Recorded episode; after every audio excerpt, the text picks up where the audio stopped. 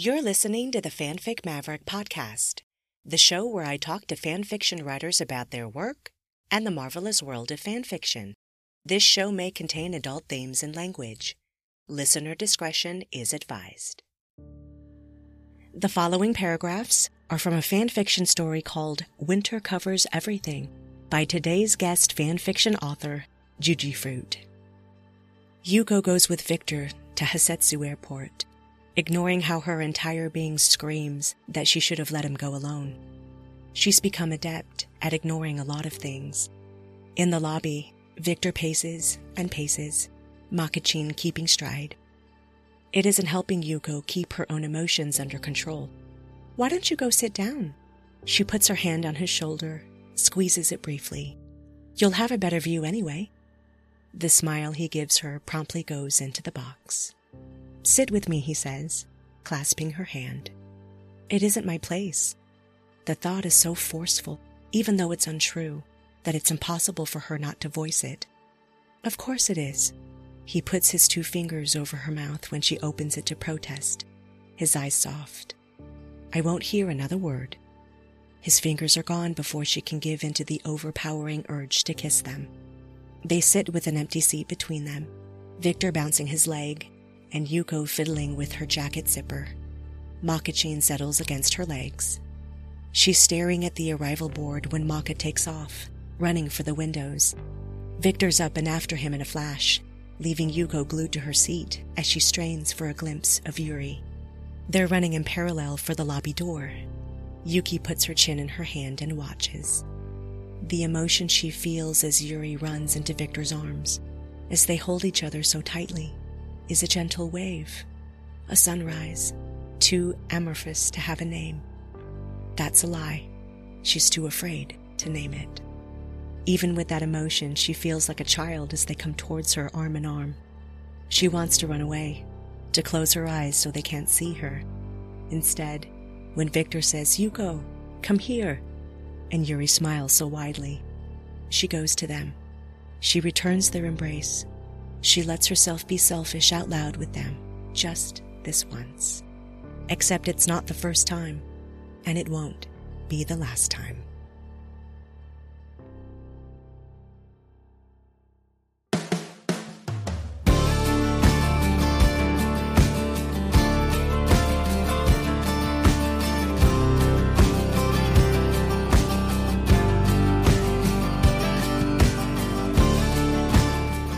To the north, south, east, and west four corners of the world. Greetings from the wild, arid desert of the American Southwest. I'm your host, Chaos Blue, and this is the Fanfic Maverick Podcast. Our special guest fanfiction author today is Juji Fruit, also known on AO3 and fanfiction.net as Sapphire Ocean. She has been a member of AO3 since 2010, and she has a whopping 71 fanfiction works posted there because there are so many, I am not going to read out all of the fandoms that she's written for today, but I will say that this massive list of fandoms does include Yuri on Ice and Fruits Basket animes, which we will be discussing today. Juji Fruit is a disabled queer left hander and a non traditional college junior, currently pursuing her bachelor's degree in human services. She's a Nintendo nerd, hells yeah, who likes to play simple video game music on the piano and she has been hopelessly addicted to farming sims since Harvest Moon 64. Juji Fruit, welcome to the show. How are you on this fine Sunday? Hey, I am so excited to be here. awesome. We're so glad to have you. Before we proceed, I do have to warn the audience today. My cat, Philip, broke into my studio before we started this recording session and he is currently ensconced up on a shelf in my recording studio, and I am too damn short to reach up there and get him down. I apologize in advance to the audience if you guys hear any weird sounds in the background, any jingling of bells. That's just my cat, Philip, saying hello. So we're going to keep him in the studio today. First time that this has happened, he promises he's going to be quiet, but we will see. Now, Juji Fruit, we always start at the very beginning of people's fan fiction journeys here. So I want to know when and how did you first discover fan fiction? Sure. So I was around 9 and 10 at the time. So Pokemon and The Legend of Zelda are two of my longest standing fandoms, and I found them around the same time. So the game Ocarina of Time had just come out, and I immediately fell in love with the relationship between two of the main characters, Link and Zelda. It was like the princess and her knight. Like, it's classic. How can you not, right? And then at the same time, I had just discovered the Pokemon anime and immediately fell into Poke Shipping Hell, which is Ash and Misty. so that led to me just like Googling. I was probably something like and Zelda stories or Ash and Misty stories, something like that. And I remember it led me to like fandom specific fanfic sites. So it was like I found North Castle, which is a Zelda site that is still around today, and this fanfic and fan art site called the Pokemon Tower. And my mind was just like blown. Like all these people writing all these different kinds of stories, like that's a thing that you can do. And it was just I couldn't believe it. Like and I just would spend so much time looking over both of those sites and reading the stories and being like, this is amazing. Oh, that must have been so cool to fall in love with the stories and the characters from canon. And then you find this whole treasure trove of stories, and you're just like, what the hell is this? This is so cool. That's awesome. And I love that you remember the old fandom archive sites. I had an author on earlier in the year who also discovered fan fiction through Pokemon and she remembers all of the pairing specific Pokemon fan fiction. Oh my god, yeah. you know? Did you ever go to those? Yeah, definitely. It was like Ash and Misty, and what was it? Team Rocket, Jessie and James. Like those were like my original OTPs. Yeah, that was all I needed. Like, yes, yes, absolutely, absolutely. So that's so cool that you remember that, and that that was your first fan fiction experience. Do you remember about how old you were when you discovered that? Yeah, I was about probably around nine or ten. And I know fanfiction.net came along later. I just I have no memory how I found that site. I, I probably found it by accident. I got into Yu-Gi-Oh at some point, and I think that's when that brought up fanfiction.net, and I was like, okay, like this is the site, or it was at the time. This was like way pre-purge. I like yes, yes, way pre all that. exactly, exactly. Well, and it's funny because I feel like most of us don't remember how we discovered fanfiction.net. I certainly don't. I just remember being on it in the early 2000s all the time. Yeah, same. I have no freaking idea how I got there. It was just like always there, like Yeah, yeah, you know. I think it was uh I don't know. I think Harry Potter was involved or something cuz I mean I've said this yeah. a million times on the show, but I mostly read Harry Potter fan fiction on fanfiction.net. So I'm sure that I clicked on a link somewhere on a website and found it that way. but yeah, anyway. But what inspired you from discovering fan fiction to then wanting to become a writer yourself? There wasn't really any singular moment where I was like, I want to do that, like a, a sort of like um, a light bulb moment. But I kind of feel like I always had, for lack of a better word, like storytelling gene in me because like one of my earliest memories is when I was seven years old, and I know I was seven because that was when my twin brother got glasses and he was playing Mario Brothers all the time in the background, and I would sit in the living room and I would just like talk into tape recorders for like what felt like hours on end, and I would just I don't know, I'd be talking about my day or this and that. I, I don't even remember why I was so obsessed with that, but at some point I just started like telling my own stories into the tape recorder. And I remember specifically there was like what I called the adventures of Tiger and Lion because tigers were like baby Judy's favorite animal. And I would tell stories about them palling around in the jungle and doing this, that, and the other thing. And and my dad would take the tapes and transcribe them and like i still have the little booklets around somewhere of the stories and they're like five pages long.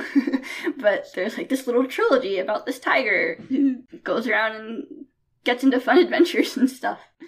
And then soon after that, we got our first PC, and I found Notepad, I found Microsoft Word, and this really funky little computer program called Creative Writer 2. And no, I don't know why we didn't have Creative Writer 1, but like at that point, it was like all over for me. It was like, okay, here's the page backgrounds. They have borders, they have clip arts, they have so many fonts, and like my mind just went like crazy, like decorating what I was writing, and like making fake posters for stuff. And at some point along then, I was like, I'm going to write a fanfic. I didn't call it that because I still wasn't sort of like used to the word, even though I had been reading fanfic for a long time at that point. But that's the program that I started writing on, and I just sort of like slid into that without like I'm going to be a writer. This is what I'm doing. I'm just like, oh, I've been telling these stories with my voice, so now I'm going to just type them. That's going to be cool. it was that kind of thing. I love that, that storytelling was such an integral part of your personality and who you are as a person, right? That you were always doing it. Like, I love that story. And I love that your dad was so supportive of that, that he encouraged that for you. And he put together little booklets for you. That is so yeah. stinking cool. I love that. Yeah, and my mom totally was too, but it, dad was the more computer savvy person at the time, so he'd be the one that would transcribe them. And yeah. that is so sweet. I love that. Do you remember what fandom you wrote your first fan fiction in? I remember the first fanfic like I committed to writing, which may have not been the first one that I ever wrote, but it was Legend of Zelda. And I like even made a cover for it with like a Microsoft Paint like Triforce and stuff like that. So, uh, like, at that point, I had played Ocarina of Time multiple times, like, with my brother and by myself, and I finally got to the point where it's like, okay, I've read all these stories. I have something to say myself. Let's go. So, I got about five short chapters in, and it was adventure slash romance with uh, Link and Zelda. And at the time, there was this fanon lore going around about something called the Book of Mudora in Zelda fandom, and it was like you know this book of spells or some such other thing. It was the kind of thing where like every writer had a different conception of what it was, and so I just knew I wanted to write.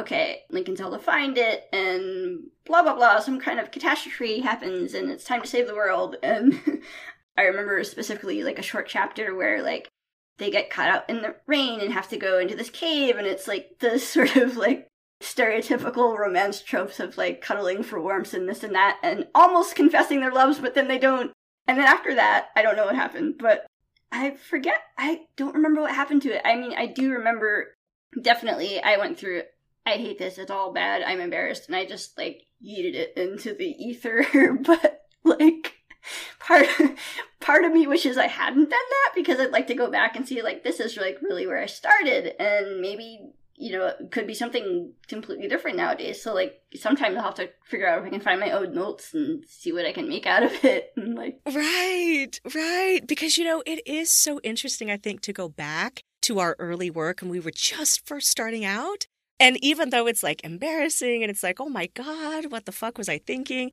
You know, sometimes it is really just cool to see where we started and to compare it with our work now, just as evidence that we've grown and changed and stuck with something. Do you remember what it felt like though, writing that project? Like, was it energizing? Was oh, it? Oh, yeah. Absolutely. Yeah? I like it was the kind of thing where it's like if I wasn't writing it, I was thinking about writing it. It, it, it was that whole thing where it's like I'm doing whatever I'm doing. My brain is just like I want to be writing like hundred percent of the time. And then whenever I was writing it, I would just be like it was just me and the words, and that was it. I was like completely unaware of anything else for the time that I was writing. Like it'd be the kind of thing where my, my brother would be like, "Dude, can we go X Y Z? I'm busy later, please." like, okay. you were in the zone. yeah, yeah, exactly.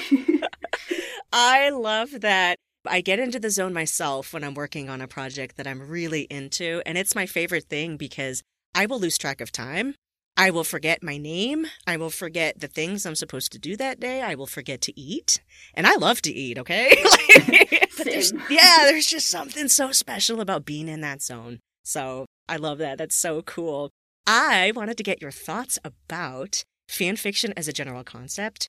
We like talking on this show about what fan fiction is, what makes it so special, what makes it worth writing and reading, everybody has different thoughts and opinions on that, and I was hoping you could share some of your thoughts on that about what makes fan fiction amazing. Absolutely. So there are three things that come off the top of my head, and like the first is fanfic is a way to fill in like the quote unquote gaps in canon, like you know whether it's pre canon or post canon or, or like missing scenes, deleted scenes, that sort of thing. It's a way to fill in those gaps and explore what could be or what might have been. And then the second thing is that for characters who are like minor characters in canon as it is. Like they can have more focus and get their own stories and their own motivations. And the third thing is honestly it's it's a way to spend more time in that fandom like whether it's because it's a TV show that's finished or canceled or there's not a new game in the series coming out or even if it is like an active canon and that sort of thing it's just another way to to spend more time with the characters and just explore new avenues that way it's a, it's like when you really love a thing you you want to spend more time, do more activities like surrounding that thing. And I, f- I feel like fanfic is one of those things, of course. Absolutely, it is. Absolutely. I love that last point the most, I think, because ultimately I think that we all love fan fiction and we're obsessed with it out of love, right? We love something so much and we just want to spend more time with it. And honestly, it's sort of a vehicle. You know, fan fiction especially is just this vehicle where we're using fandom and fandom characters to explore the world around us in a particular way through the eyes and ears of those characters and that world. It's just kind of a, a really cool thing. yeah, yeah. Yeah, yeah. Fan fiction is amazing. So I'm glad. I'm so glad that uh, you have some awesome thoughts about that. So we've been emailing back and forth for a couple months now. And we actually discovered that we share some things in our background that are pretty similar as far as growing up. I've never talked about this on the show before, but I was homeschooled all through school. So we're talking like kindergarten through high school. And it's not something that I talk about very often, but we discovered that we have that in common. You were also homeschooled. And I did want to spend a couple minutes here just kind of talking about that real quick because I actually don't get to talk very often to other people that have that in common with me. I grew up in Southern California, not in a rural area at all.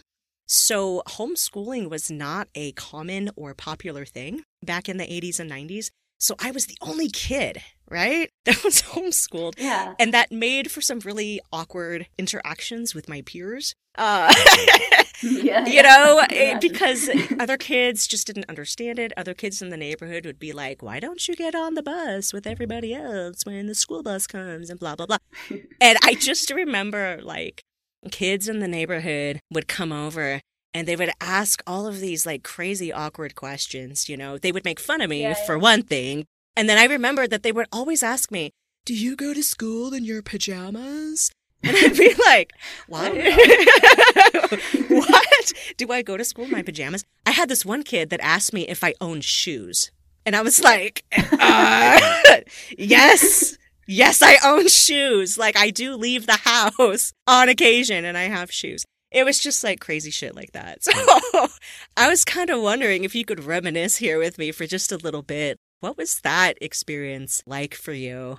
Yeah, for sure. Well, by the time me and my twin brother came along, uh, my parents were like veteran homeschoolers because they had homeschooled my older sister as well. And they were in New York and Massachusetts, and homeschooling was literally illegal until like the mid 90s. Oh, no kidding. So they were already like committed to like homeschooling philosophy and things. And so for me, a couple things that I remember was just like infinite reading time. Like uh, books were important to my parents and they passed that along to me as well. And I would just read everything. I read fiction and nonfiction. I I was super into Nancy Drew at one point.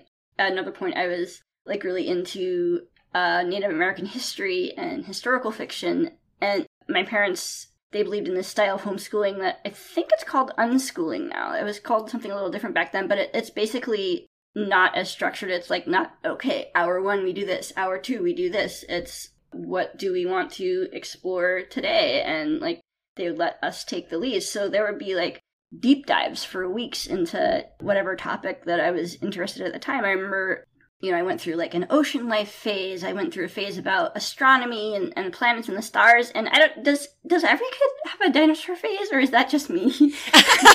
I think every kid has at least one dinosaur yeah. phase. I, I, was like, um, Apatosaurus forever. Okay, like that's my dinosaur. yes. so what I remember is the freedom to learn what we wanted to learn, and like you know, my parents they obviously guide us through the basics, like, you know, it's the things that every kid that should know. So, like, basic math and that sort of thing.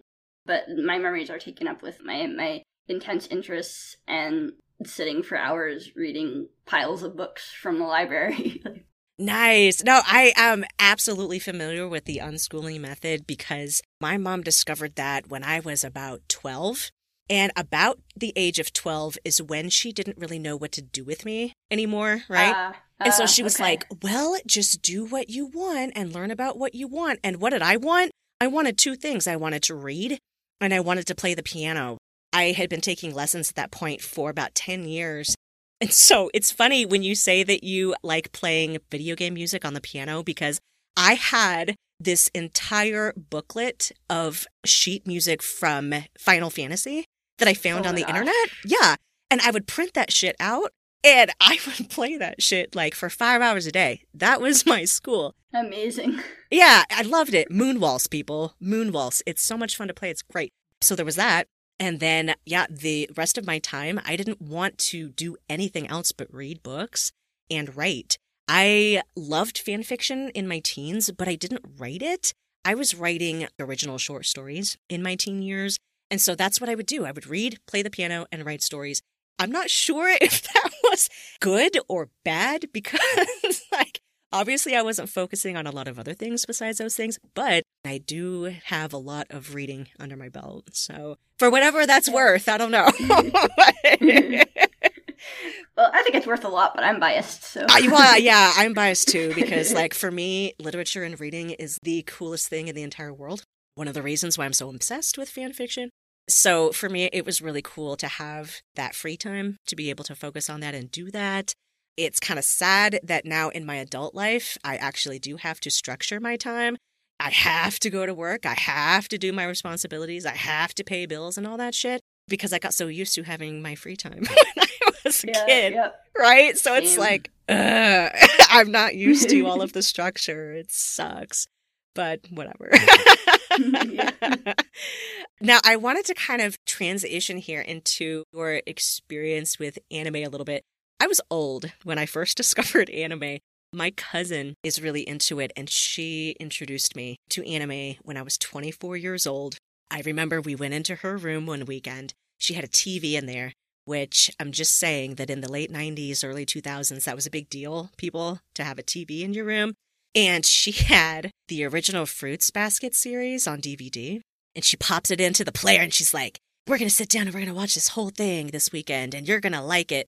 And I was like, what the fuck is this? And played the entire Fruits Basket series and I fell in love with it.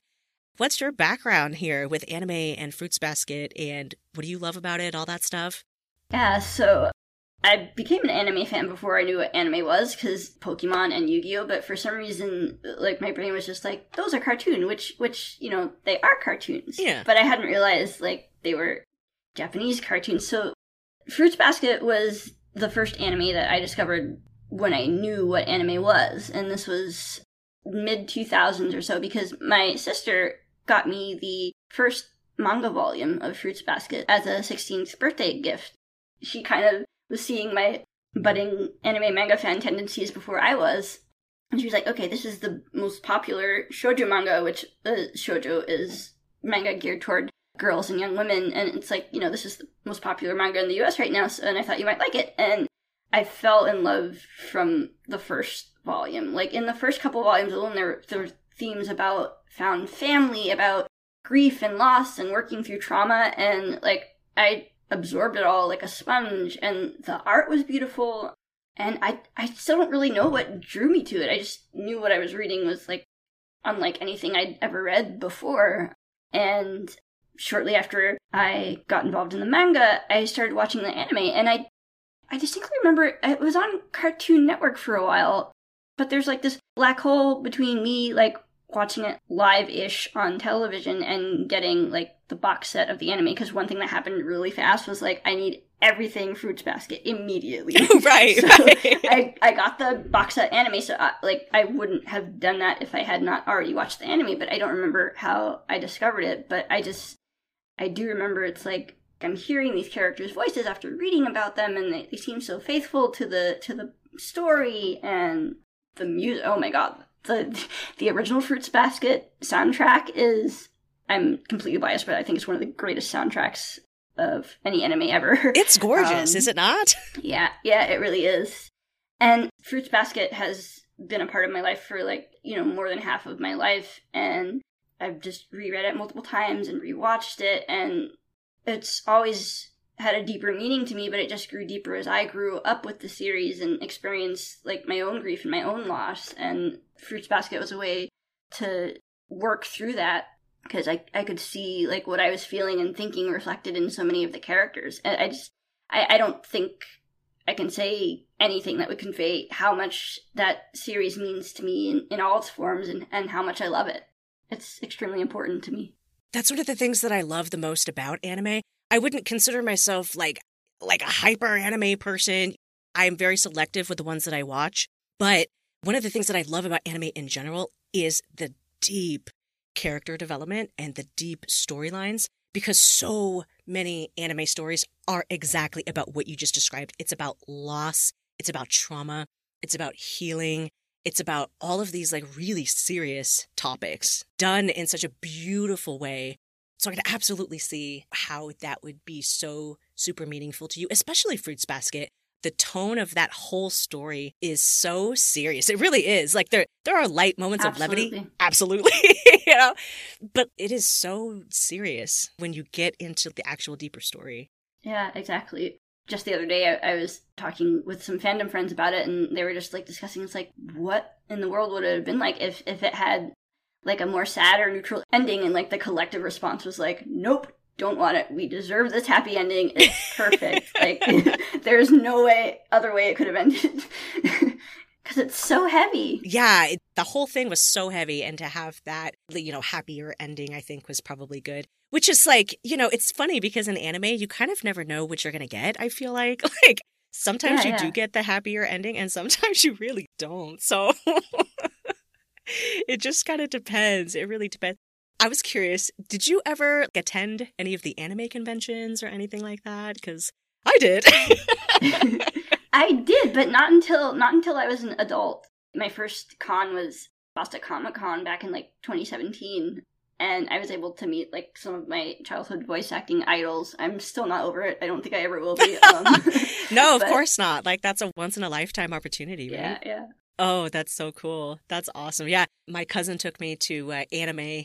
What, what is it called? Anime Expo out there in oh, Orange oh, County yeah. in Los Angeles, and I went twice, and it was so super cool that was still back when I didn't really have that much exposure to anime, so I discovered a lot of new series there. I watched Howl's Moving Castle for the first time at Anime Expo. To this day, that's my favorite Studio Ghibli film of all time. yeah, so cool. I love it. But it was it was a fun experience. We cosplayed. You know, it was super cool. Now, have you watched the new version of Fruits Basket? Because I understand that there's a new version that is available on what Hulu somewhere. Uh huh. I have. I'm halfway through the second season because I'm doing like this semi live blog screen cap thing, and time has gotten away from me, and I, I want to watch the rest of it before I do that. And, and I'm, I'm holding off on the third season because it's a lot shorter compared to the previous two, and I'm I'm kind of not over some of like the cuts and things like oh the life of being an obsessive fan, but I will get to it. if you told me back when I had gotten into Fruits Basket that would we'd eventually have a reboot, like you know I would not have believed you. Like oh my goodness, it's gorgeous. Another amazing soundtrack, and just seeing it in modern animation style with a lot of the same dub voice actors as well. So it's like you know my childhood being being brought into the future it's fantastic. I can't recommend it highly enough. Oh, that's cool. Would you say that the tone of the reboot is similar to the tone of the original, or did they completely revamp that? For the most part, yes, the, the original focuses a lot more on the comedy aspects. So I would say that the reboot is much closer to the manga in terms of tone, but it still kept a lot of the moments of levity from the original series and added a bunch in because it was a much more faithful retelling of the manga and, and they had more time to add in little scenes that were taken out. So the reboot versus the original, it's sort of apples and oranges. Like I love them both dearly, but they're very different creatures. And the manga is kind of the definitive version. And I dearly wish that like more people would have access to reading it as well and, and just see the differences. Nice. Okay. I'm going to have to give that reboot a chance. One of these days, I don't have a lot of time to watch TV these days, but one of these days, it is on my list of things to do eventually because I do kind of want to compare the new reboot. I heard that, and you'll have to forgive me because I don't remember anime characters' names very well. My brain just won't do it. So I don't remember his name, but in the original, the uncle, he was kind of like the comedy guy, you know, Mm, he yeah, yeah. brought in the jokes and stuff. And I heard that they really toned him down a lot in the new reboot version. they did. So his name is Shigure. He was very much the comic relief in both the original and the reboot be- because the original was airing, like the manga was far away from being finished at that point. So a lot more nuance in the character and his darker aspects, like they wouldn't get anywhere near them because it just wasn't covered in the time span they had covered. So he is t- toned down a lot in the reboot. I just loved how inappropriately excited he would get when high school girls Right? would come over. I still sing that Oh song all the time. Yeah, High school same. girls, high school girls, high school girls for me. Yeah, it's half my it favorite was, thing. like cringe, and the other half was this. This is hilarious. yeah, yeah. I mean, like so wildly inappropriate, but so funny. So, oh, that's so funny. That's great. That's great. I'll have to give that a try because I I have heard that it's uh, it's worth definitely uh, watching the reboot. So now Yuri on Ice. I am hundred percent unfamiliar with this. Your story was my first introduction to this particular anime, so you're gonna have to educate me just a little bit here. What is your background with Yuri on Ice? And what do you love the most about that particular anime? All right, so short version: Yuri on Ice is an ice skating sports anime, and it aired back in 2016. And ice skating, again, it's something that I've loved literally since I was a toddler. I remember for a while there, like in the 90s, Michelle Kwan like was my entire world. Um, she's one of the most famous American figure skaters of all time. Every time the Winter Olymp- Olympics came on, I'd be like, ice skating, ah! So, like, when the announcement came out, it was like, we're gonna have this anime about ice skating. Like, that's all I need to say. I was going to watch every second of this, no matter what it was like. So, as for the show itself, there's a lot that's unique about it. The music is beautiful. The arc of the main character, um, Yuri, was very important to me because I related a lot to his problems with self worth and like believing in himself and physical challenges, uh, you know, trying to be the best at ice skating and get to the Grand Prix and that sort of thing. And also, an interesting thing about Yuri on Ice is that it's a love story between Yuri and this other man, Victor, who is his coach. And it's really rare in anime to have gay relationships that like they're they're not branded as you know this is a quote unquote boys love anime. It's like just like this really natural thing in the skating anime, and their their story is just really beautiful and handled really well, and they both have their own arcs. And I I don't know, I just got really invested in all the characters and like the drama of climbing up this ladder. And also the second thing was it showed me that ice skating is not just confined to the Winter Olympics. It has a season like, you know, baseball and basketball. And so, like, while this was airing, I was suddenly right back into being obsessed with ice skating and like recording all the events and discovering all these real life skaters, some of whom were actually getting involved in the Yuri on Ice fandom. So it was this huge meta thing surrounding something that I've loved for almost as long as I've been alive. And it was just, it was amazing. Oh, that's awesome. That is so cool that you had that aspect of your fandom experience along with the canon, the show, and all of that. The storyline sounds really, really cool. I've never seen it, but I know that it's fairly popular on AO3. I see stories for it posted up there all the time. So I can absolutely understand why folks get really invested in the storyline. That sounds beautiful. Absolutely beautiful. You have written stories for both of those fandoms. You wrote Be Present, Be Willing to Love, which is your Fruits Basket fic. And then you also wrote Winter Covers Everything, which is your Yuri on Ice fic. I read both of them, and loved them both dearly. I was hoping that you could tell us a little bit about these fics. What are they about? What inspired you to write these two particular stories? And were there any themes that you were hoping to communicate with these pieces? Yeah, so for Be Present, Be Willing to Love, that actually was inspired by a comment I received on this uh, collection I have about Fruits Basket called A Smile That Melts Everything Away.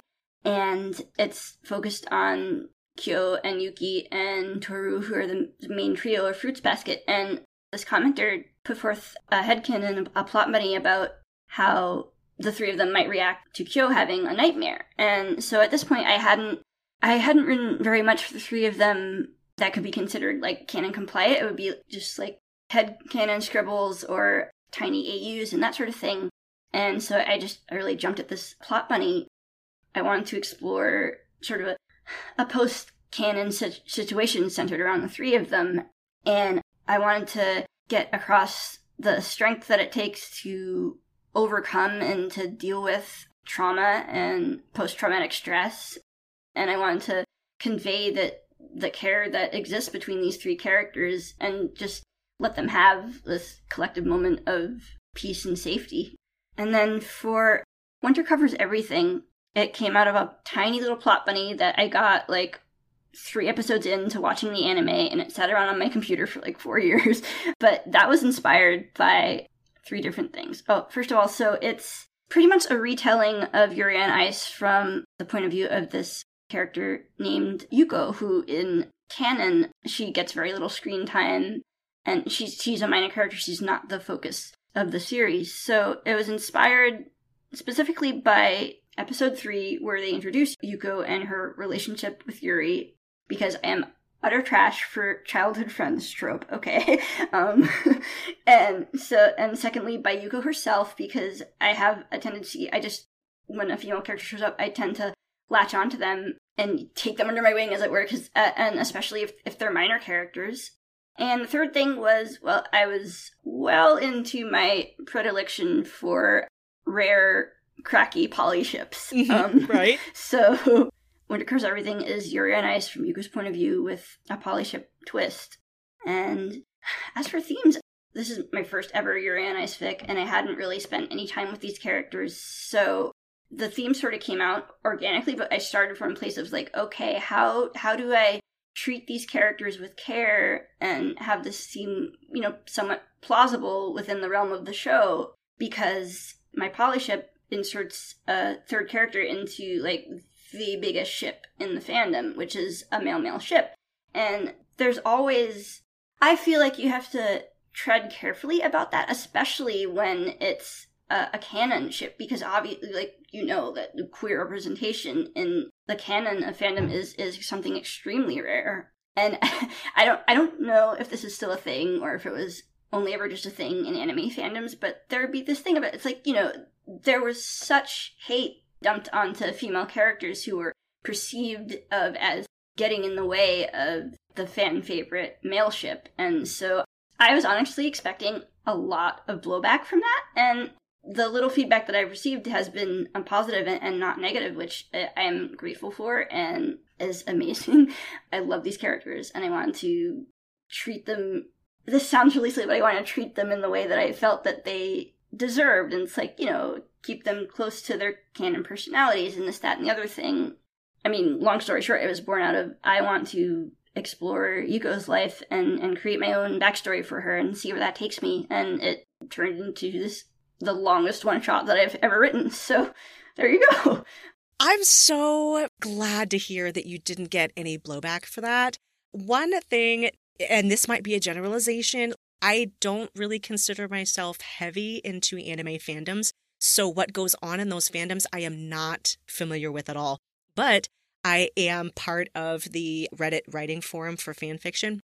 And there are a lot of people there that talk all the time about the crazy drama that happens specifically in anime fandoms, especially when it comes to shipping choices.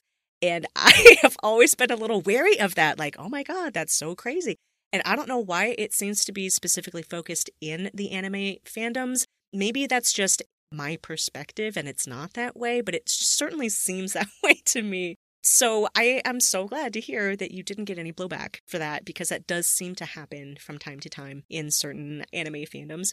But with your Yuri on Ice fic, Winter covers everything. I was in love from the very beginning with the style in which you told this story because it is a one shot, very long one shot. but it's this beautiful one shot where you take us through her childhood up to adulthood. And the tone of the entire story is so soft and so nostalgic you just fall in love with her character. Not knowing anything about Yuri when I went into that story, I didn't know that she was a minor character. So the way that you were so careful with her and she was the star of the entire story, I felt so connected to her by the end. I love that you did that. It's f- freaking beautiful. That makes me so happy to hear because that's like that's what I wanted to accomplish with that. Like I knew that I loved her so much and I felt like that was hopefully getting through what I was writing, but I I'm just so happy to have that confirmed, you know, for you that it worked. Yeah, it absolutely did. And it was just so beautiful to see it from her perspective and from her eyes. And I think I do want to go back to her later on as we cover some of these other topics that we'll be talking today because I have more to say about that. But I also loved your Fruits Basket one shot too because, you know, obviously that's like my first anime Fruits Basket will always have that special place in my heart. But I loved seeing the poly ship dynamic in the Fruits Basket fic be present, be willing to love. I mean, correct me if I'm wrong, it's been a while since I've seen Fruits Basket, but I always got this sense that there was this really crazy tension between Kyo and Yuki the entire show, right? They're at odds, they don't get along, all of that. Oh my god, absolutely. Right? It's yeah. all solved with the polyship dynamic because the instant you let him in to that relationship, right?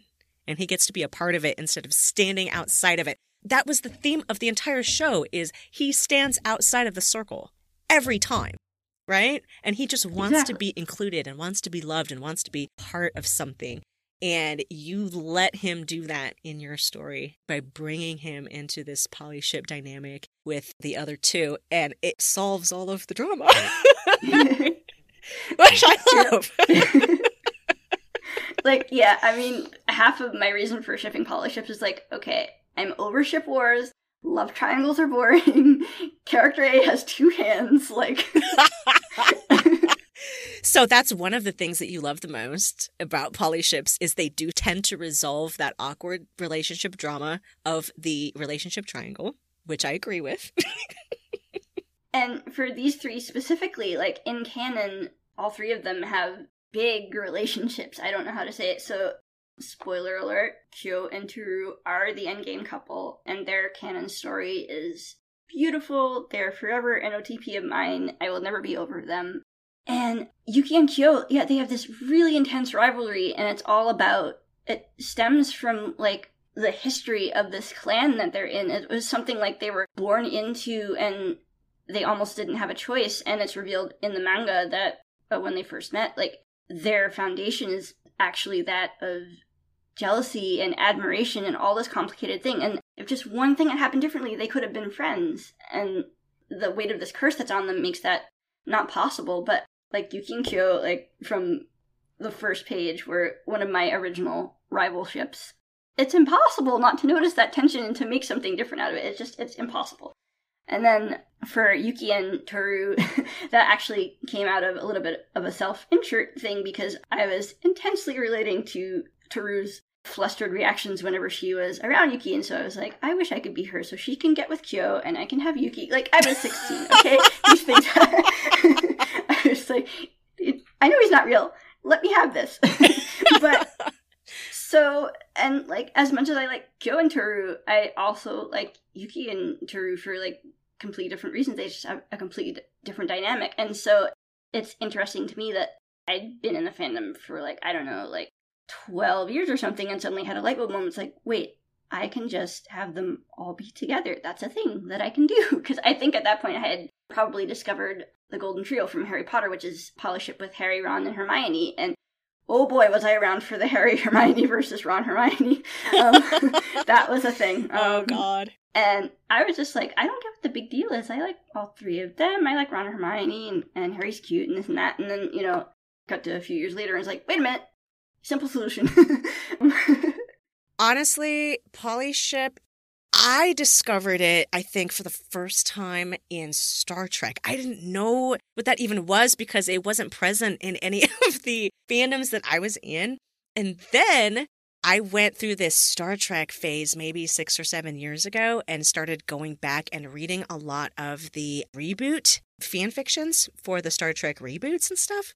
And there were people writing like polyship stuff between Kirk, Spock, and Dr. McCoy. First time I've ever seen that shit in my life. And I was like, why do I love this so much? What the fuck is this? And I went in there and I clicked on that polyship tag and spent three weeks down the rabbit hole. Oh my god. Yeah. like reading everything I could get my hands on. And I was utterly fascinated by the way that inserting a third character into the relationship dynamic changes the entire thing.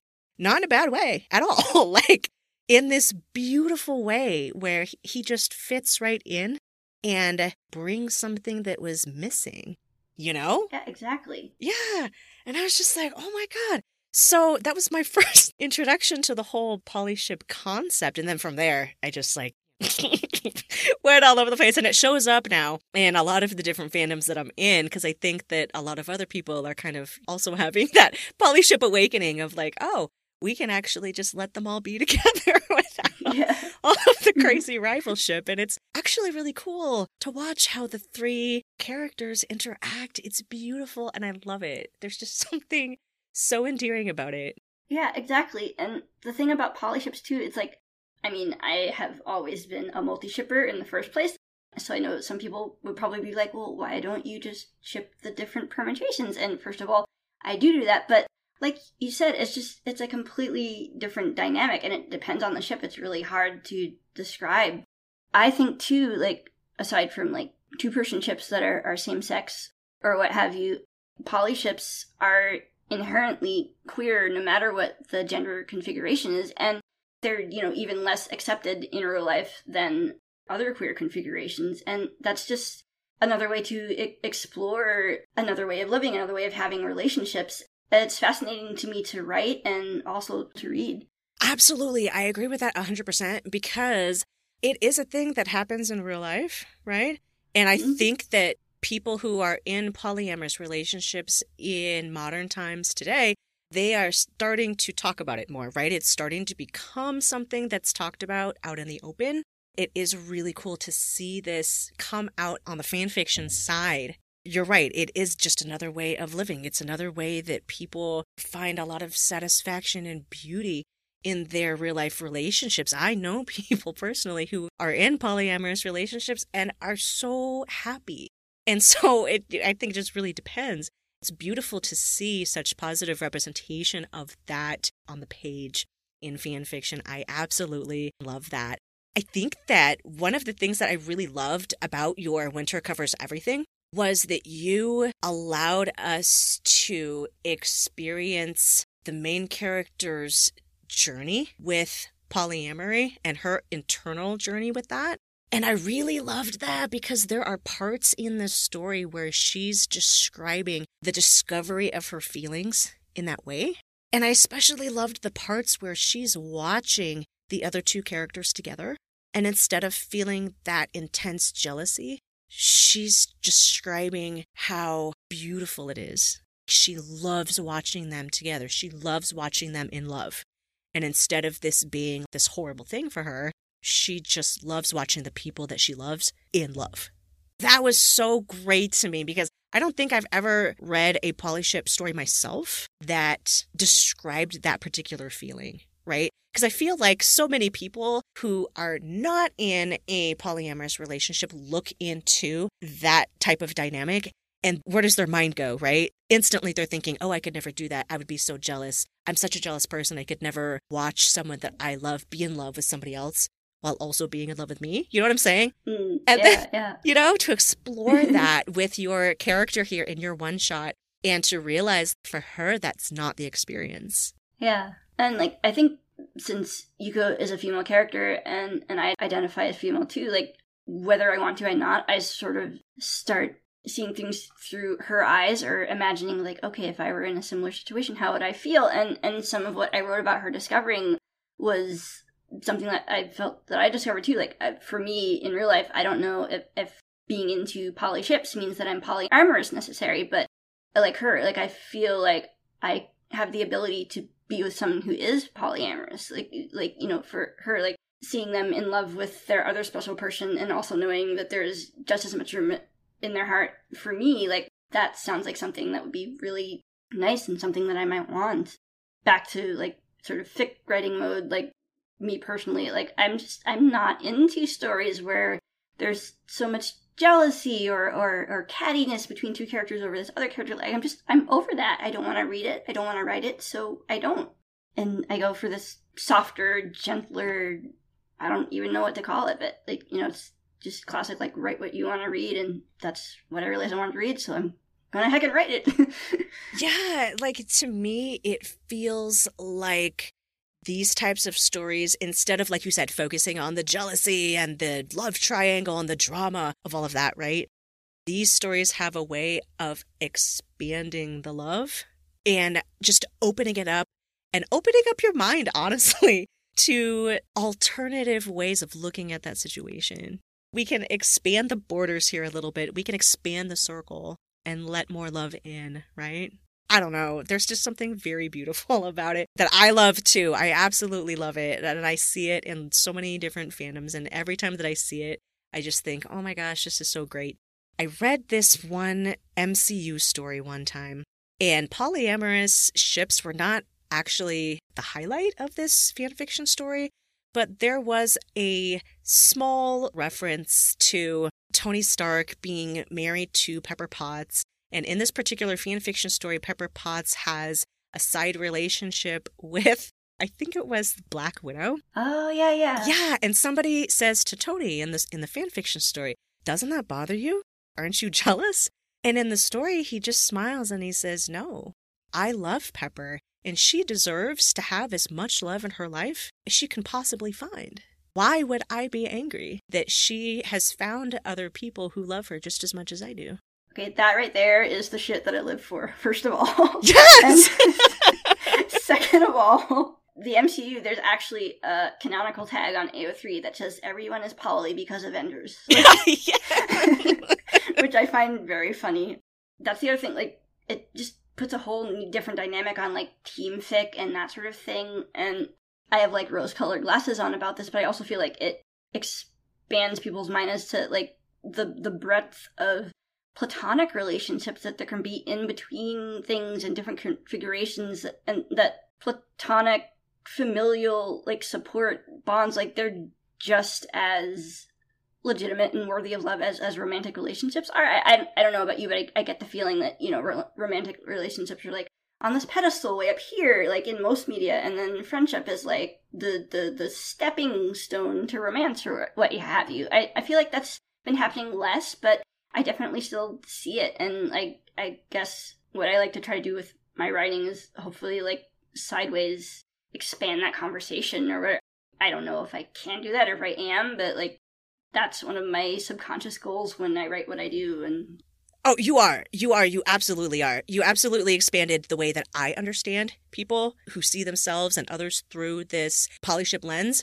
So, absolutely. And I love the way that you use the word expand to begin with because I feel like that is really what this theme is all about is just expanding the realm of possibility when it comes to interpersonal relationships.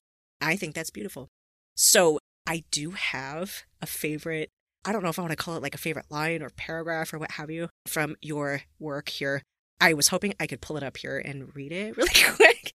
Oh, for sure. Because I just thought it was so beautiful. This is from Winter Covers Everything. I feel like maybe this is Yuri talking. This is what he says, and I'm I'm not sure if he's talking or just thinking out loud or what this is, but he says, "Love exists all around me, all kinds of love, and so my theme of love isn't something clear cut. It's more complicated than that.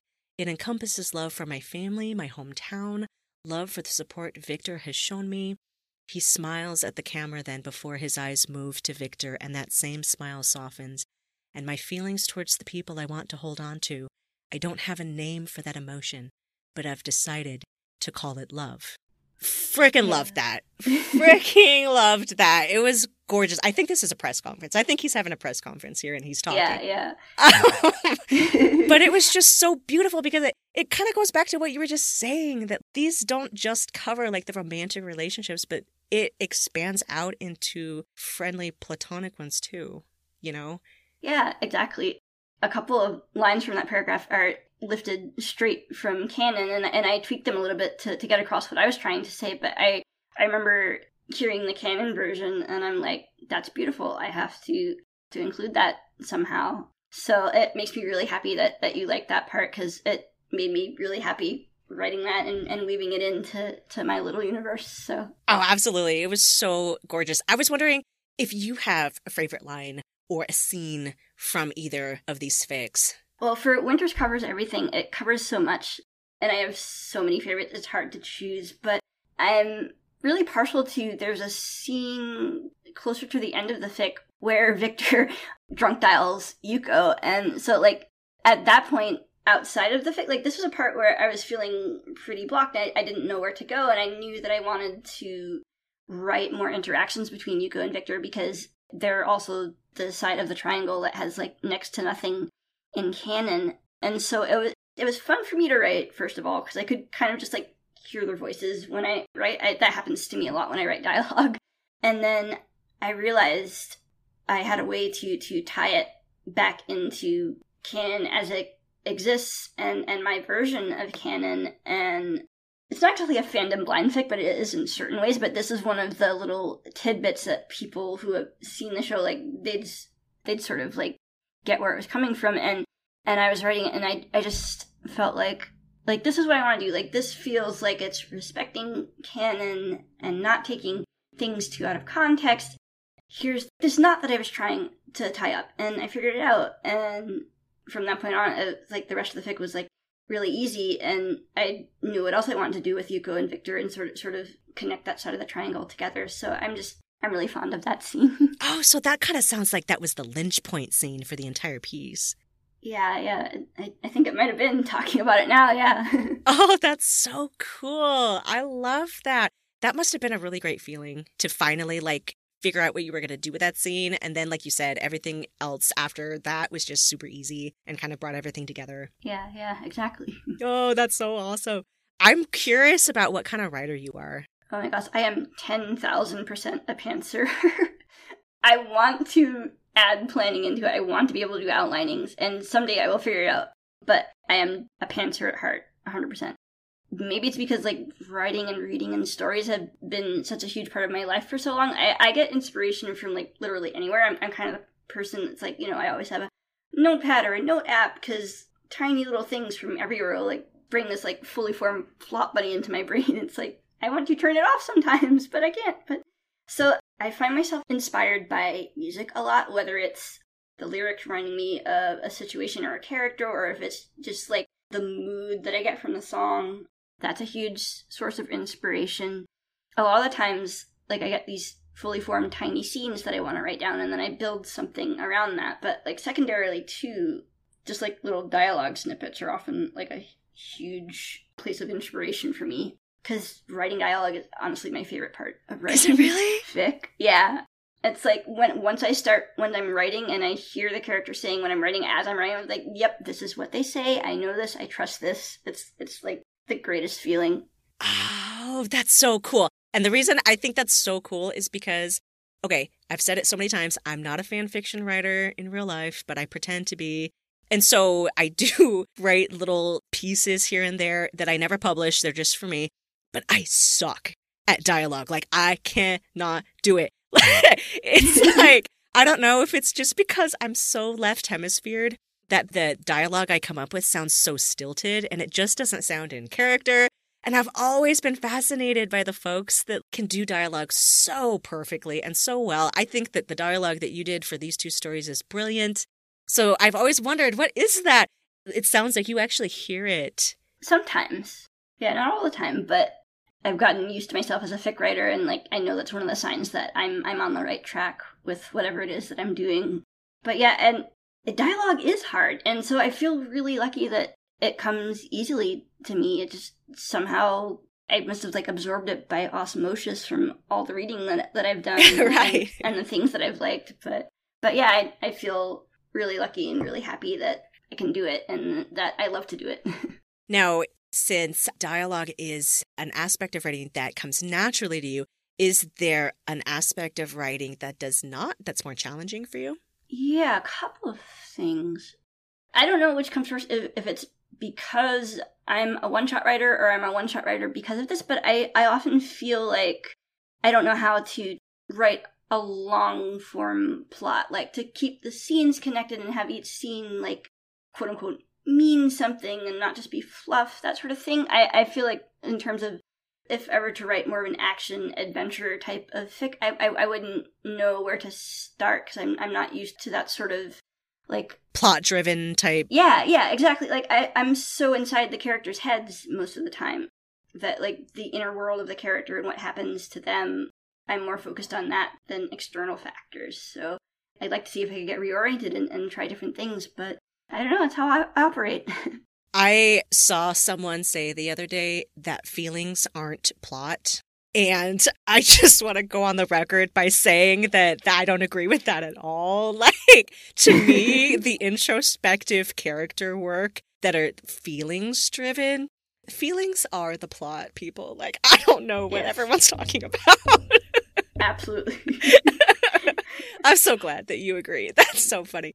uh, now, if you were to give advice to other fan fiction writers out there, what would you say? All right, so this is easier said than done for sure, but always, always write for yourself first. Write for yourself. Because if you do that, then, you know, you'll be close to your ideas, you'll be close to your characters. The writing will come from your heart. And I can guarantee that readers will notice that and they will appreciate that. And even if you don't think so, there's always someone out there who is looking for exactly what you're writing because maybe it doesn't exist or maybe it doesn't exist in the form that you're writing it. So, yeah, write for yourself first and everything follows after that. I love that. That is the best advice ever because, you know, at the end of the day, yourself, that's all you have left, right? Mm-hmm. like, yep. like, and if you can't create for yourself first, right? Then what are you even doing? I love that. That's awesome. So important. Now, I was wondering, I mean, you're such a prolific writer, first of all. 71 projects like posted mm-hmm. to AO3. My God. Okay, first of all. But I was wondering if you have any current projects that you're working on that you can talk about real quick. Yeah, for sure. I'm the kind of person who has like multiple ongoing projects a lot of the time. So I have my perpetually ongoing ficlet collection for Yuki, Kyo, and Toru. I have a couple of um, ficlets waiting in the wings for that that I'm just finishing up.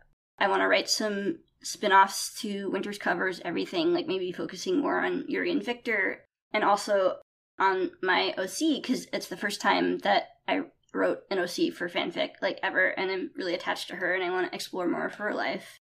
And then Oh, I'm trying to get a sci-fi AU of Fruits Basket off the ground, but oh, that would be so cool! Oh my goodness! And then finally, I have. I'm a huge fan of this small video game series called the To the Moon series by Freebird Games. Y'all need to play them; they're amazing. I am in love.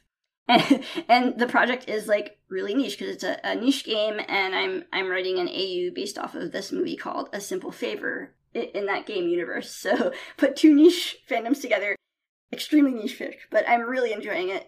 I'm having a blast because it, it's kind of cracky, and I'm I'm just having a lot of fun writing it. Oh, that's so cool! I love niche stuff. Just saying, you know, Same. like.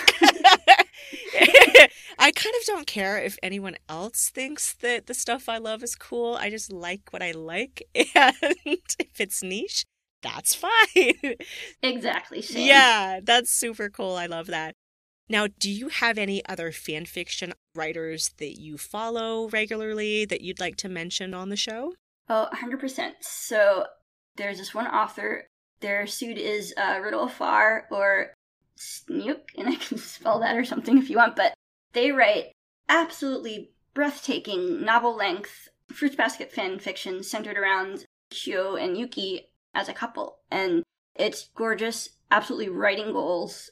Pursuit of Repeating History is one of the greatest fruit basket fics I have ever read in my entire life.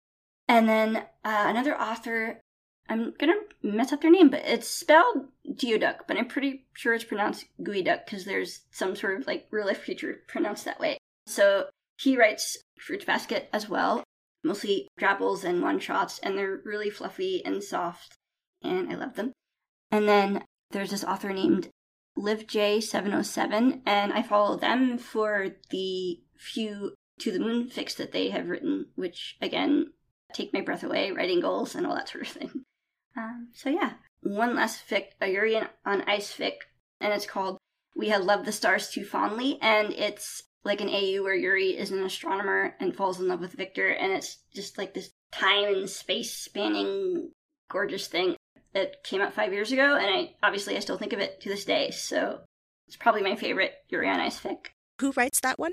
Their name is the hands sings weapon and it's all one word oh beautiful that's perfect yeah we'll make sure we have the show notes with the links to all of these fics up in case anybody wants to check those out because they sound awesome Jujyfruit those are all the questions i have for you today do you have any last words for us yeah so just thank you so much for having me on the show and emailing with me back and forth. I've really enjoyed talking with you, and I want to just give a shout out to all of my fellow Rare Pair and Rare Fandom and Polyship writers. Just keep doing what you're doing. I appreciate you. There are people out there who appreciate you, even if they don't say anything. I can speak from experience and just keep on trucking, and I will too. Oh, I love that. Thank you so much for that. And thank you so much for joining us today. Check out her stories on AO3, folks. Give her some love. You can find the Fanfic Maverick online at fanficmaverickpodcast.com, on Tumblr at fanficmaverickpodcast, on Instagram at fanficmaverick, and I can also always be reached at fanficmaverick at gmail.com. Thank you all so much for listening. Don't forget to subscribe, and I will see you next episode. In the meantime, keep on rolling.